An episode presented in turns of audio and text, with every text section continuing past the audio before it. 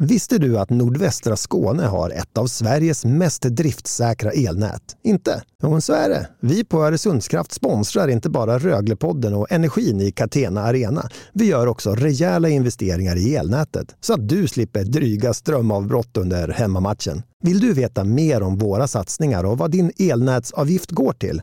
Kolla in oresundskraft.se/svarar.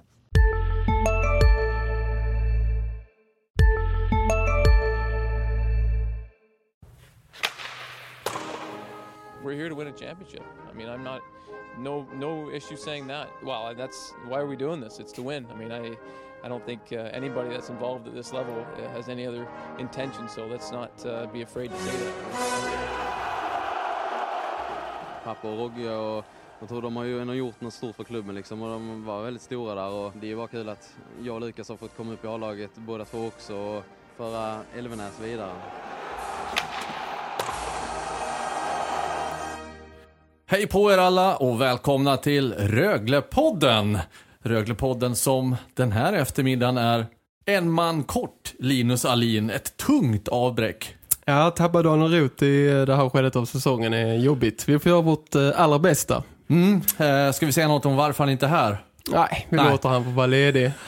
Men det är tur att det har varit en vecka som vanligt där det har hänt väldigt mycket grejer. Så vi har ju massa ämnen här uppskrivna på tavlan som vi vill prata om. Själv heter jag Mattias Hjelm då. Nu har ni hört alla tre namnen. En är här, två är, så en är inte här, två är här. Och den här eftermiddagen, Linus, så kör vi inte som vi brukar göra med mobiltelefonerna. Nej, vi brukar ha en regel här inne i poddstudion att vi har flygplansläge på. Nu är det fullt fokus på att spela in, men i dessa tider så är det tillåtet att ha mobilen på för att det kan hända grejer i Rögle, och det kan göra det när som helst med tanke på vad som har hänt de senaste dagarna. Så om vi måste pausa här och ja, ta en paus och springa iväg och återkomma, så har det med Rögle att göra. Precis, precis. Det blir lite sådär härligt liveigt, om man nu säger så. Ja, om det nu kan bli så. Ja, men man vet aldrig. Vi studsar igång direkt på punkt 1, och det är ingen liten punkt, utan Christian Thomas blev inte långvarig i Rögle. Vi har pratat mycket om honom här i podden. Vi har haft lite olika åsikter. Nu behöver ingen av oss ha så mycket åsikter längre, för han är inte kvar. Nej, han har ju fått då liksom tillåtelse att ta ett annat kontrakt i en annan liga, och det är väl att parterna har väl enats om att det inte funkar. Christian Thomas trivs väl inte bra, det har inte gått som man har velat, och dyker du upp något annat i en annan liga så tar man ju den chansen, med tanke på att Rögle då också kan frigöra pengar för att ta in en annan spelare, så är det väl en lösning båda parter i det här läget tycker är rimlig. Men det är ju väldigt uppseendeväckande såklart att Christian Thomas, som var en av Rögles absolut tyngsta värvningar inför den här säsongen, spelat i OS med Kanada, jättehöga förväntningar på sig, att han bara stannar i strax över 10 matcher. Det är ju en jättestor missräkning såklart för alla inblandade. Nu när vi står här och pratar så kommer jag att tänka på att jag intervjuade honom för inte så jättelänge sedan ändå inför en match. Och jag tyckte man kunde känna där att även om han sa att jag vill vara här och kämpa till med en plats och kommer göra allt för att kunna visa mitt skott. Framförallt pratar han mycket om sitt skott då. Så kunde man någonstans känna i hela ansiktsuttrycket, kroppsspråket, att orden som kom ut ur hans mun inte riktigt talade samma språk, och här kommer kanske förklaringen. Han funderade säkert redan där på att ska jag verkligen vara kvar här när det inte funkar? Och sen vem det är som har tagit första kontakten om det. Christian Thomas och hans agent som gick till sportchefen Chris Abbott, eller om det var tvärtom, Rögle som kom och sa att det här håller inte, kan vi bryta? Jag vet inte vem som var initiativtagare. Nej, och jag är väl också inne på det du säger där med att han sista 10 dagarna har han sett ganska liksom plågad ut över att han inte har fått att lossna alls. Rögle hade någon frivillig isträning här för några dagar sedan. Han fick en prick på hakan då när han lämnade arenan, tittade han bara på mig och skakade på huvudet och liksom sa att well, the bad luck has to change at some point. Alltså det var liksom allt går emot samtidigt. Men som jag var inne på innan, att det här händer är ju är ju ett tecken på att man når inte riktigt hela vägen fram med scoutingen eller rekryteringen. Alltså CV talar ju för sig själv, det han har med meritlistan. Tittar man bara på det så tänker man, det här borde bli bra. Det här borde bli en spelare som kan gå in och göra skillnad, men nu står man där med en stor lucka från en spelare som var tilltänkt att vara väldigt bärande i laget. Så det är ju också som jag intervjuat sportchef Chris Abbott efter detta, och han säger ju det att han kan ha blivit liksom ett offer för att vi inte har haft de centrarna som vi var tilltänkta att ha med Matt Andersson, Mattias Sjögren, de som ska liksom kunna leverera passningarna han vill ha på bladet så han kan använda sitt skott och allt det där. Men samtidigt, varje spelare skapar sitt eget läge. Ungefär så, va? Så det är väl det finns två sidor av det här myntet. Christian Thomas borde ha klivit fram mer och tagit liksom fler initiativ på egen hand och levererat på ett bättre sätt, men samtidigt så har han ju inte haft den omgivningen kanske som en sådan typ av spelare behöver alla gånger. Å andra sidan kan man säga det, om man ska titta just på den punkten också, så det är klart att en spelare som Lucas Elvenes, ingen dålig passningsläggare, kanske inte håller till på centerpositionen, men ändå Ted Brithén är definitivt center, ingen dålig passningsläggare. Så det är klart att även om Matt Andersson och Mattias Sjögren såklart inte har varit med, så har det funnits andra spelare. Så det är ju, jag vet inte var sanningen ligger någonstans. Men rekryteringsprocessen i stort, alltså det händer ju i alla lag att importer floppar, om man ska använda det starka ordet, och de byts ut. Det är väl mer kanske att i Rögles fall har man haft otur också med Sjögren som inte har kommit tillbaka. Man har definitivt haft mycket otur med Matt Andersson som var tillbaka men som drog på sig en ny skada eller slog upp sin gamla skada. Det vet jag inte heller. Och sen slutar med ett brutet kontrakt. Så man har haft otur också, men när de här bärande spelarna just i Rögle inte funkar så blir det mer kännbart för Rögle än för många andra lag. Inte alla lag, men för många andra lag. Absolut. Och det handlar ju också mycket om timing. Jag menar, kolla på Christian Thomas som då har varit bortplockad från powerplay. Han har fått varit bänkad och varit långt ner i hierarkin för han har inte kommit igång. Det var inte jättelänge sedan vi stod här och sa att Cody Curran också hade det otroligt tufft. Att han är jättesvårt att anpassa sig till farten och SHL-spelet i allmänhet. Men kolla på honom nu, vad som har hänt i den utvecklingen. Han har liksom satt sig ihop med Shira i ett första backpar, växt med den uppgiften, fått spela powerplayen, jättemycket istid. Där har man liksom matchat in en spelare som inte har varit van vid detta på ett lite annorlunda sätt, i ett ännu mer förtroende. Så man kan också, det är också val som ledningen gör, hur mycket tålamod har man med den här spelaren eller inte. Så uppenbarligen har man ju inte sett samma positiva, snabba utveckling i ett framåtperspektiv med Thomas som med Curran i så fall, med tanke på det förtroende man har gett till de olika spelarna. Nej, och det kan ju också ha att göra med nästa punkt som står på tavlan där det står ersättare, alltså ett stort jättefrågetecken, och det är det handlar om nu. Nu har Rögle på, vad är det, 2 veckor har 3 spelare lämnat, är det va? Matt Andersson gick sönder, var också såklart en risk att ta in honom med tanke på hans skadehistorik. Gick sönder i debuten. Kontraktet bryts, tack och hej. Ludvig Elvenäs fick inte spela. Packade också väskan och drog till Modo. Och nu då Christian Thomas. Det innebär ju att det finns utrymme och är helt givet att Rögle behöver och kommer att värva. Och det har ju Chris Abbott varit tydlig med i intervjuerna den senaste tiden, att han är ute efter förstärkningar. Om marknaden hade varit lite mer gynnsam så hade det redan varit på plats en spelare. Så har han ju också uttryckt sig. Så det är liksom, det är inget här vi får se vad som händer och så. Det är ju inte det handlar om nu. Det handlar om spelare ska in. Nu handlar det om att hitta rätt spelare till rätt plats. Ja, och här har vi då förklaringen till varför vi har telefonerna igång här ifall vi ska plinga till. För man vet inte, det kan under den här korta, livskorta om man uttrycker det så, tiden vi faktiskt spelar in det här poddavsnittet, så kan det dyka upp att okej, den här är värvad. Men någonstans känner jag att kanske låter Chris den här värvningsprocessen ta lite längre tid nu för att lära sig av de misstag som han har gjort under processen fram till det här truppbygget, så att det inte blir en riskvärvning till, så att det blir en som har de bästa förutsättningarna att lyckas också, den som väl kommer hit eller dem. Precis, och det är ju också hur ser det ut på spelarmarknaden just nu. Det är väldigt tufft för sportchefer att hitta rimliga värvningar till en rimlig prislapp med tanke på att många lag som har öppnat knackigt i de olika serierna är beredda att öppna plånboken och värva. Det har inte riktigt börjat röra på sig på den nordamerikanska marknaden jättemycket än, och många lag väntar med att göra det man har tänkt göra till det här uppehållet som kommer nästa vecka, landslagsuppehållet, att det då börjar röra på sig ännu mer. Så det är ju lite att jag tror att Rögle känner att man kommer att få lite tid här efter torsdags- och lördagsmatchen denna veckan och samla ihop sig och lägga upp strategi. Vad behöver vi? Hur ska vi göra?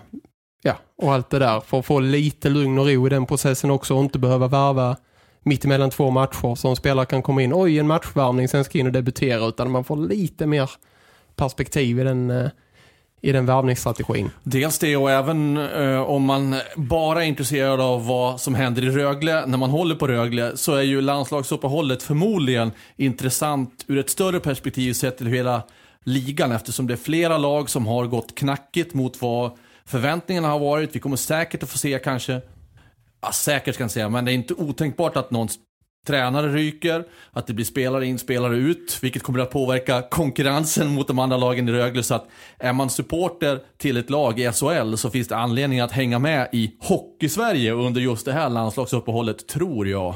Verkligen, och titta på vilka lag som har öppnat knackigt i Växjö, sett i förväntningar. Det är Skellefteå, HV71, Örebro är säkert inte nöjt heller med var de ligger. Brynäs, där är många klubbar som har bra med kapital och bra med pengar som är beredda att förstärka nu. Och det försvarar ju situationen för de lagen som kanske är ett tack under i hierarkin. Så det ska bli jätteintressant att följa. Jag håller med dig. Så man förstår ju att Chris också kan säga att det är inte helt lätt på marknaden, för det är säkert andra klubbar som är ute och också och fiskar, och kanske är man ute efter samma spelare dessutom. Och Chris Abbott kan ju också vara ute efter samma spelare som har varit i Rögle. Just det. En återvändare. Vi kan ju diskutera det lite. Jag tyckte det var intressant. Jag intervjuade honom då häromdagen efter Christian Thomas avsked från Rögle. Han sa ju det. Jag frågade om målkungen då från förra säsongen och förra igen, Brian Lörg. Och Abbott sa ju det att nej, men jag har haft kontakt med honom hela försäsongen och längs med denna säsongen. Och han har ju varit skadad och kanske är det fortfarande, va? Jag har inte kollat det senaste nu. Det var någon vecka sedan som jag faktiskt kollade hur det hade gått för Lörg. Jag kollade häromdagen då. Då hade han inte spelat en enda match i Ambri Piotta då, som han är i Schweiz. Men det är rätt många delar som styr där nere om man ska spela eller inte. De får bara ett visst antal utländska spelare, och de utlänningar då man satsar på och ska liksom förstärka laget måste kunna göra det och vara liksom stjärnor, annars så ryker man ofta ganska snabbt. Så den här situationen med skadan för Brian Lörg är rätt så svår. Och då, jag vill bara säga liksom att om Chris Abbott då har haft kontakt med honom hela vägen, så ser han ju det uppenbarligen som en spelare som kanske hade kunnat återvända någon gång.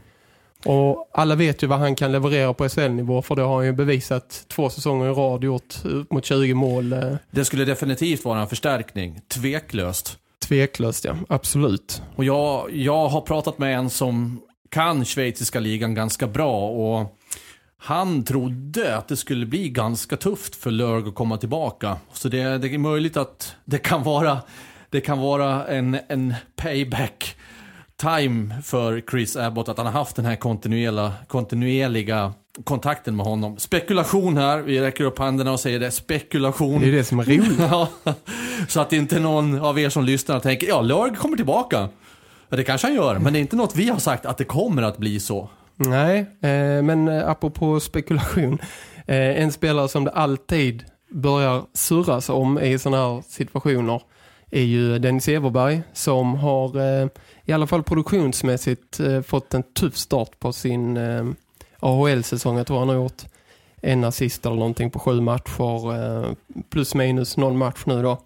Men jag tror att det betyder längre ifrån med en sån spelare som Dennis Everberg, med tanke på NHL-kontrakt. Han kanske ser det som sista chansen där borta och verkligen ta en ny plats i ett NHL-lag. Jag tror att han vill ge det ett ärligt försök innan han vänder blickarna någon annanstans. Det känns väl så. Det känns väl inte som att man är där, lämnar, drar iväg till ett annat land, kommer till Sverige eller det fram och tillbaka och sen återvänder igen till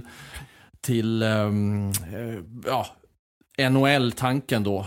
Gör ett nytt försök, då ger man kanske inte upp efter, vad sa du, 7 matcher. Ja, något sånt. Och det är ju fortfarande spelare som i allra högsta grad har åldern inne för att kunna ha ett nytt äventyr om det slår väl ut och vara där borta i några säsonger och kunna hävda sig. Så nej, det känns som det har gått för kort tid för att han skulle ta sitt pick och pack och flytta till Ängelholm igen. Det låter som vi är överens om att är det någon av de här två som ligger närmare till hand så är det Brian Lörg. Mm, det är vi överens om. Mm. Fler rykten som vi har hört. Jag har inte hört något annat rykte med något namn sådär. Nej, vi har nog tomt i den lådan i alla fall för tillfället, men jag tror att det kommer att dyka upp alldeles snart. Ja.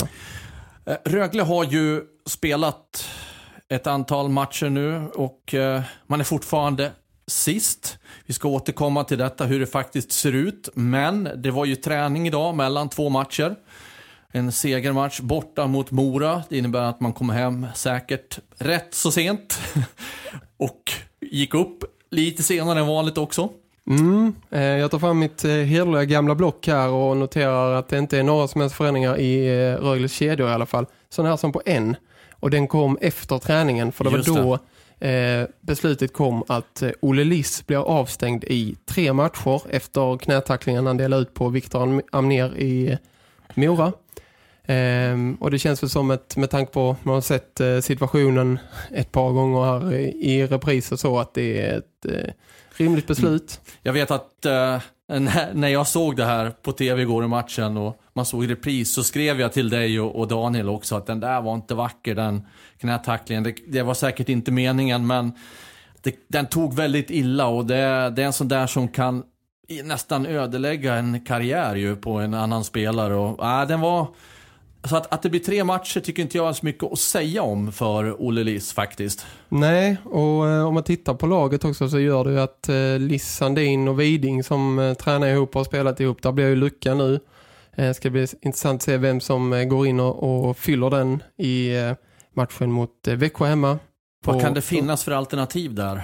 Alltså du har ju en spelare som Ken Jäger som spelar med Rögles J20 nu under onsdagskvällen som inte har fått chansen än.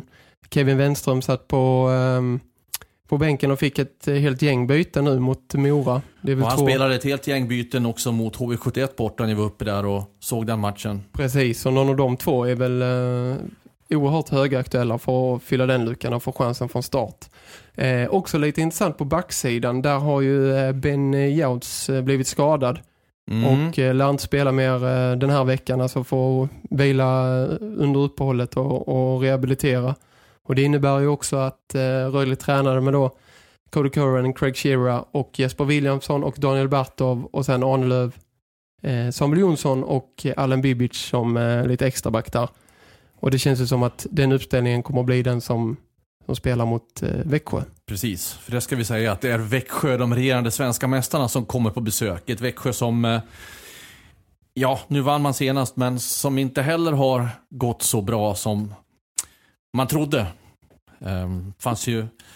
Det finns några lag som upprepade där tidigare. Mm. Men Växjö alltså spelar man mot. Ja, jag har samlat på mig lite spaningar. Ja, det är bra. Du brukar göra det. Du ligger i framkant där. Ja, det är väl härligt att ha lite... Hej, Ulf Kristersson här. På många sätt är det en mörk tid vi lever i. Men nu tar vi ett stort steg för att göra Sverige till en tryggare och säkrare plats. Sverige är nu medlem i NATO. En för alla, alla för en. Vi är specialister på det vi gör, precis som du. Därför försäkrar vi på Swedea bara småföretag, som ditt. För oss är små företag alltid större än stora. Och vår företagsförsäkring anpassar sig helt efter firmans förutsättningar. Gå in på swedea.se/företag och jämför själv. sådana här hux-flux-grejer som man har tänkt på som man kan prata av sig i det här forumet. Och den första av dem, det är då Cody Curran som har gjort backen i Rögle, som har gjort 8 poäng nu på 13 matcher. Men det mest intressanta i den här med honom nu tycker jag är hans plus-minus-statistik, för han har alltså +8 i den. Med tanke på att Rögle ligger sist och haft en blytung start så är det... Det är faktiskt fruktansvärt bra siffra. Mm. Och Craig Shearer, backkollegan, har +7, så de två tillsammans... Mm. Precis, han är inte långt efter där, och det är ju att då är han topp 10 i hela SHL, Cody Curran, och de spelarna som är ovanför honom, de tillhör ju Linköping, Djurgården, Luleå, de här som har gått jättebra och fått igång hela maskineriet. Och att han då är där uppe med de spelarna tyder ju på att han verkligen sticker ut i att vara på isen då när det blir mål framåt 5-5 och kunna även stänga igen bakåt då. Och apropå Cody Curran så har han ju haft en jätteintressant utvecklingskurva faktiskt. Tungt i början, jobbigt och anpassa sig, men sen... Ja, det var ju så pass att man undrade, vad är det här för nyförvärv egentligen? Hur har den här scoutats? Va? Liksom. Han såg vilsen ut, det gjorde han absolut. Men sen hände någonting, han började spela mer fysiskt. Han kom på så sätt närmare sina motståndare i defensiven och liksom... hamnade inte på hälarna så han blev överspelad, utan då satte stopp tidigare.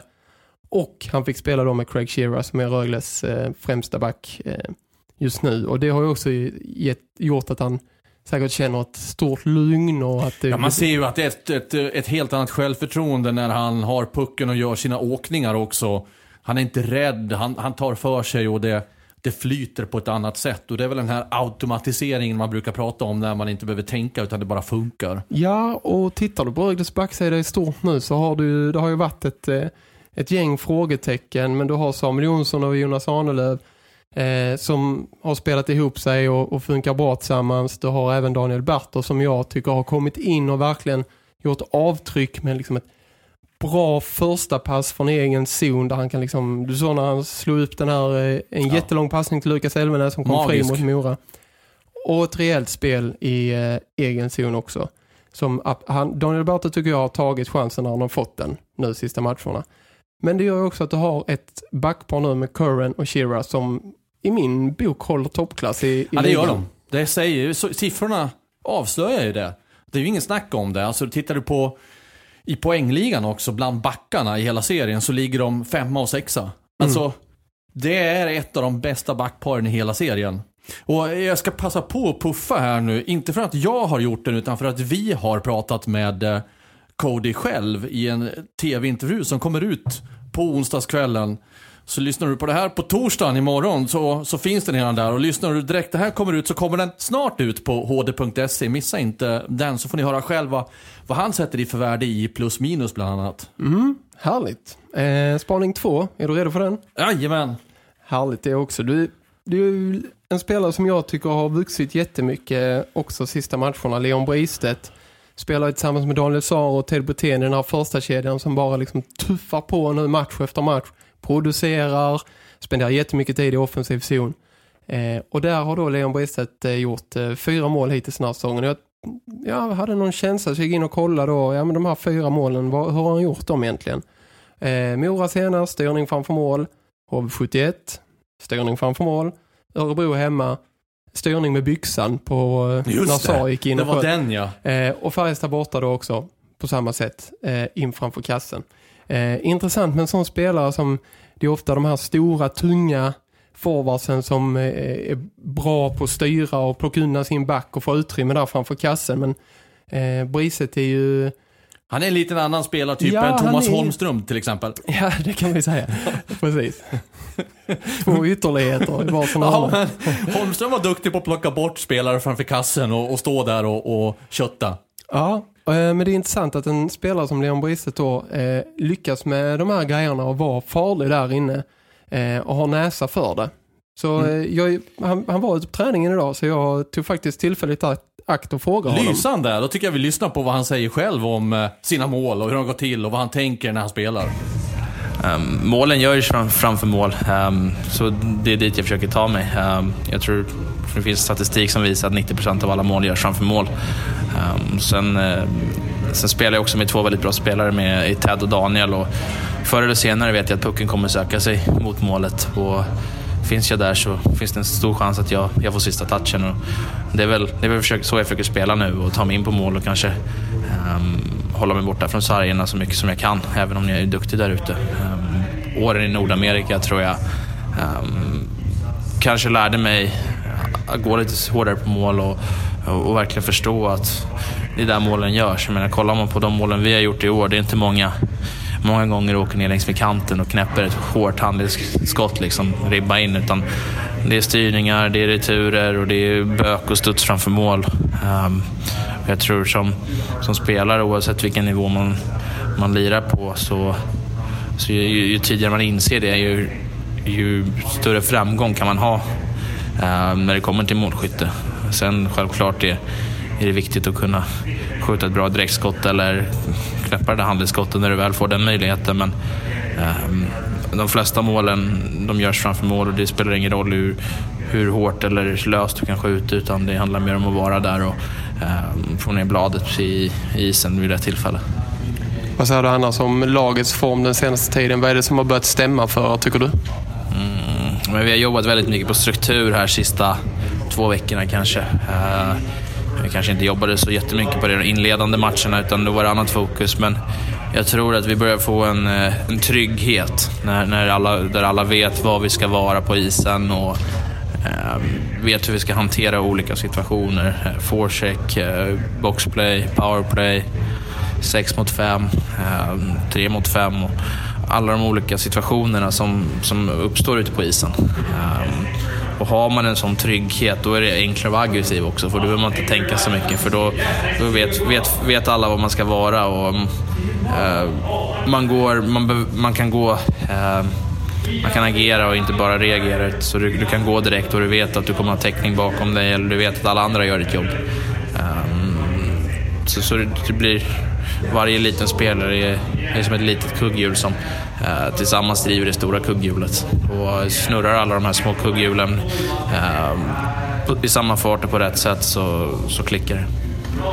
Ja, där hörde ni alltså Leon Bristedt själv kommentera hur han upplevt sin säsong så här långt, och pratade om kuggar och kugga i och kugghjul till höger och vänster, och när små kuggar i varandra så blir det stora kuggen bra. Nu fastnade du i vinkelvolten, men i alla fall kuggvolten. Ja, för att knyta an till det där han börjar snurra åt rätt håll. Det är ju, om man tittar på formtabellen som är spaning 3, så är det ju så att sett på de 5 senaste matcherna så har Luleå tagit flest poäng, 13 stycken, Färjestad 2 med 12, Malmö, Rögle och Frölunda delade 3 med 10 poäng. Oj. Så sätter de 5 sista matcherna så är Rögle så topp 3. Precis, och det är också intressant med tanke på kris och elände i början, så är det ju ett kvitto någonstans på att det har börjat hända grejer i spelet. Det får man säga, och tittar man dessutom på tabellen så är det ju så att vi ska komma ihåg att Rögle är fortfarande sist. Okej?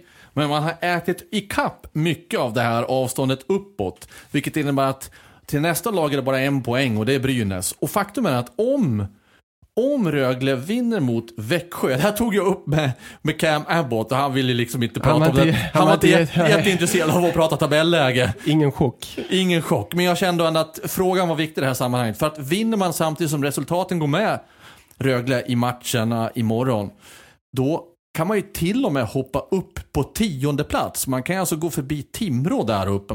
Man kan ta 4 platser alltså i ett nafs.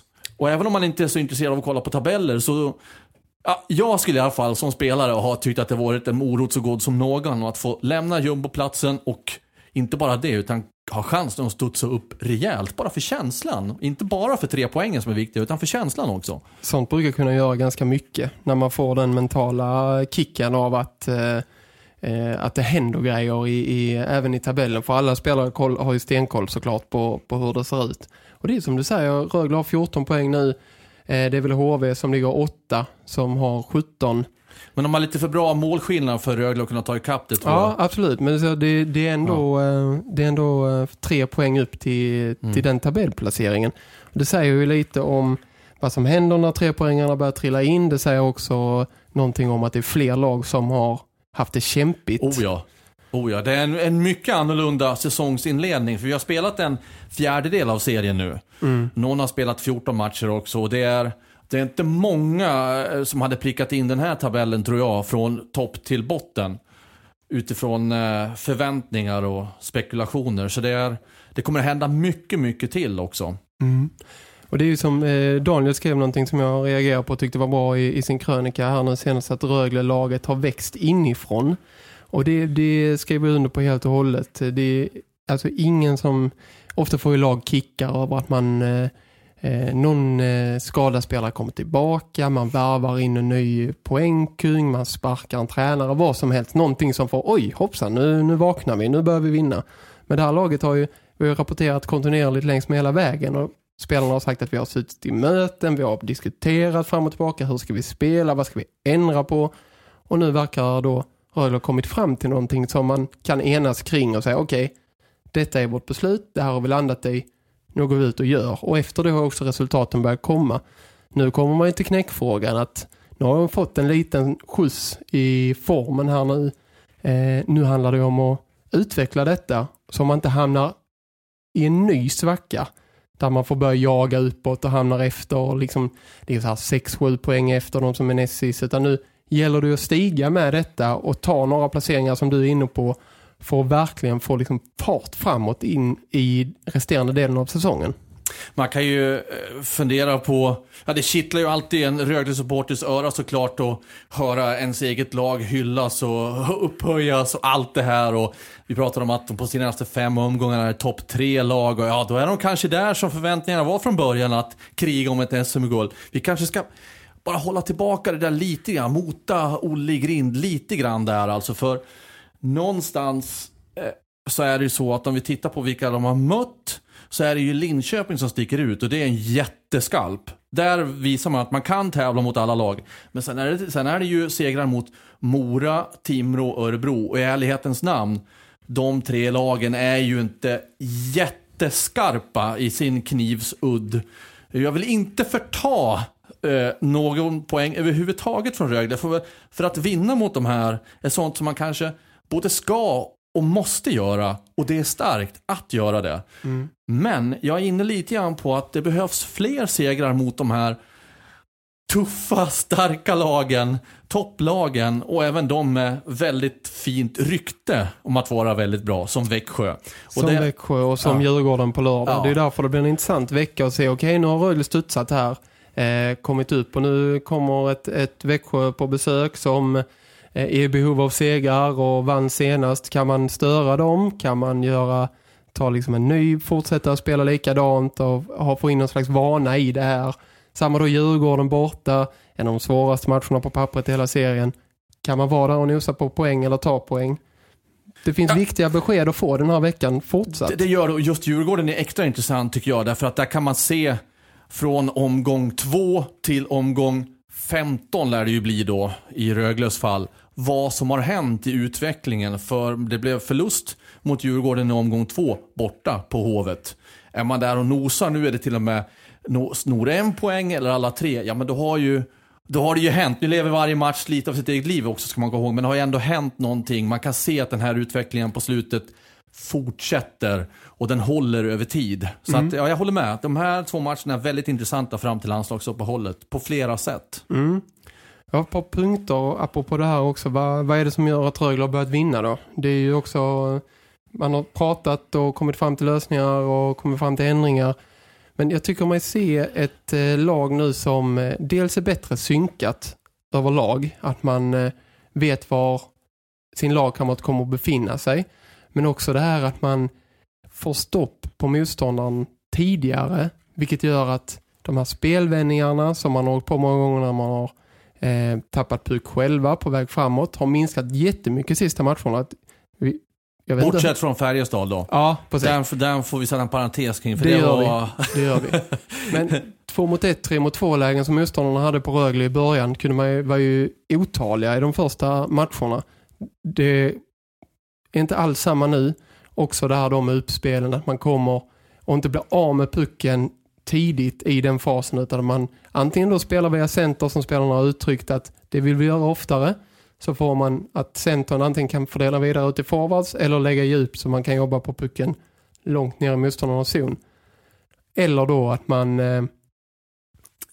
har en rak bra passning från backen upp till forwards direkt, likt då Bertov till Lucas Elvenes. Men misstagen i de här jätteviktiga delarna i spelet har minskat, och det är det som gör att man får liksom ett bättre sammanhang, ett bättre flyt i spelet.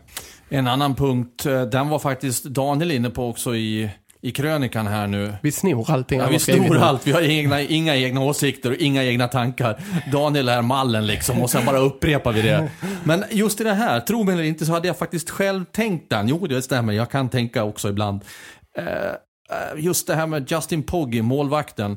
Daniel skrev om det att Cam och övriga tränare har fokuserat på att ha honom som första målvakt match efter match. Och jag tror också, även om det är jättetråkigt för Ville Kolpanen, så tror jag det har varit nödvändigt för ett lag med mörka rubriker, svårt att hitta formen, att få stabilitet längst ner och veta att i match efter match efter match så kommer vår målvakt att leverera. Om inte utespelarna gör det så kommer vår målvakt att göra det. Han kommer ha en dipp, men den dippen kommer inte vara så djup.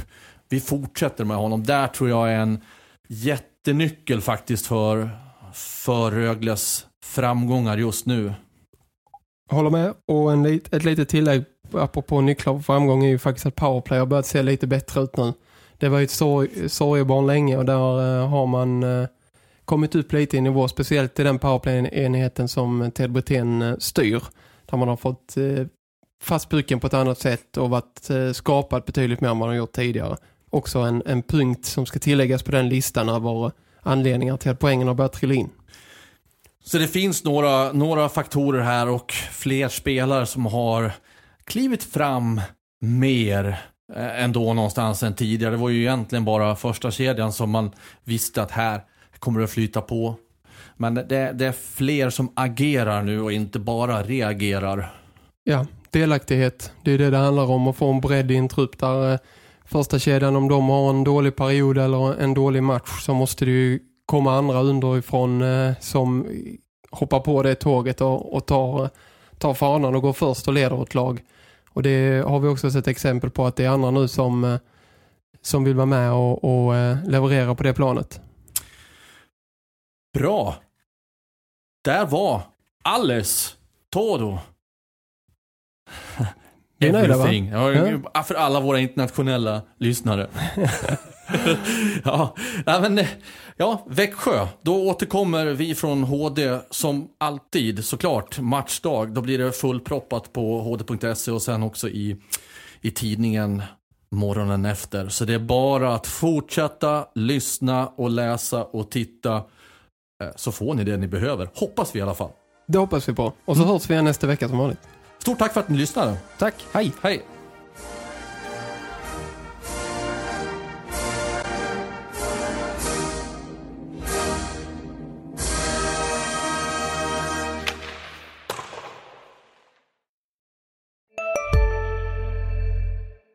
Hej, Synoptik här. Hos oss får du hjälp med att ta hand om din ögonhälsa. Med vår synundersökning kan vi upptäcka både synförändringar och tecken på vanliga ögonsjukdomar. Boka tid på synoptik.se. Hej, Susanne Axel här. När du gör som jag och listar dig på en av Krys vårdcentraler får du en fast läkarkontakt som kan din sjukdomshistoria. Du får träffa erfarna specialister, tillgång till lättakuten och så kan du chatta med vårdpersonalen. Så gör ditt viktigaste val idag, listar dig hos Kry.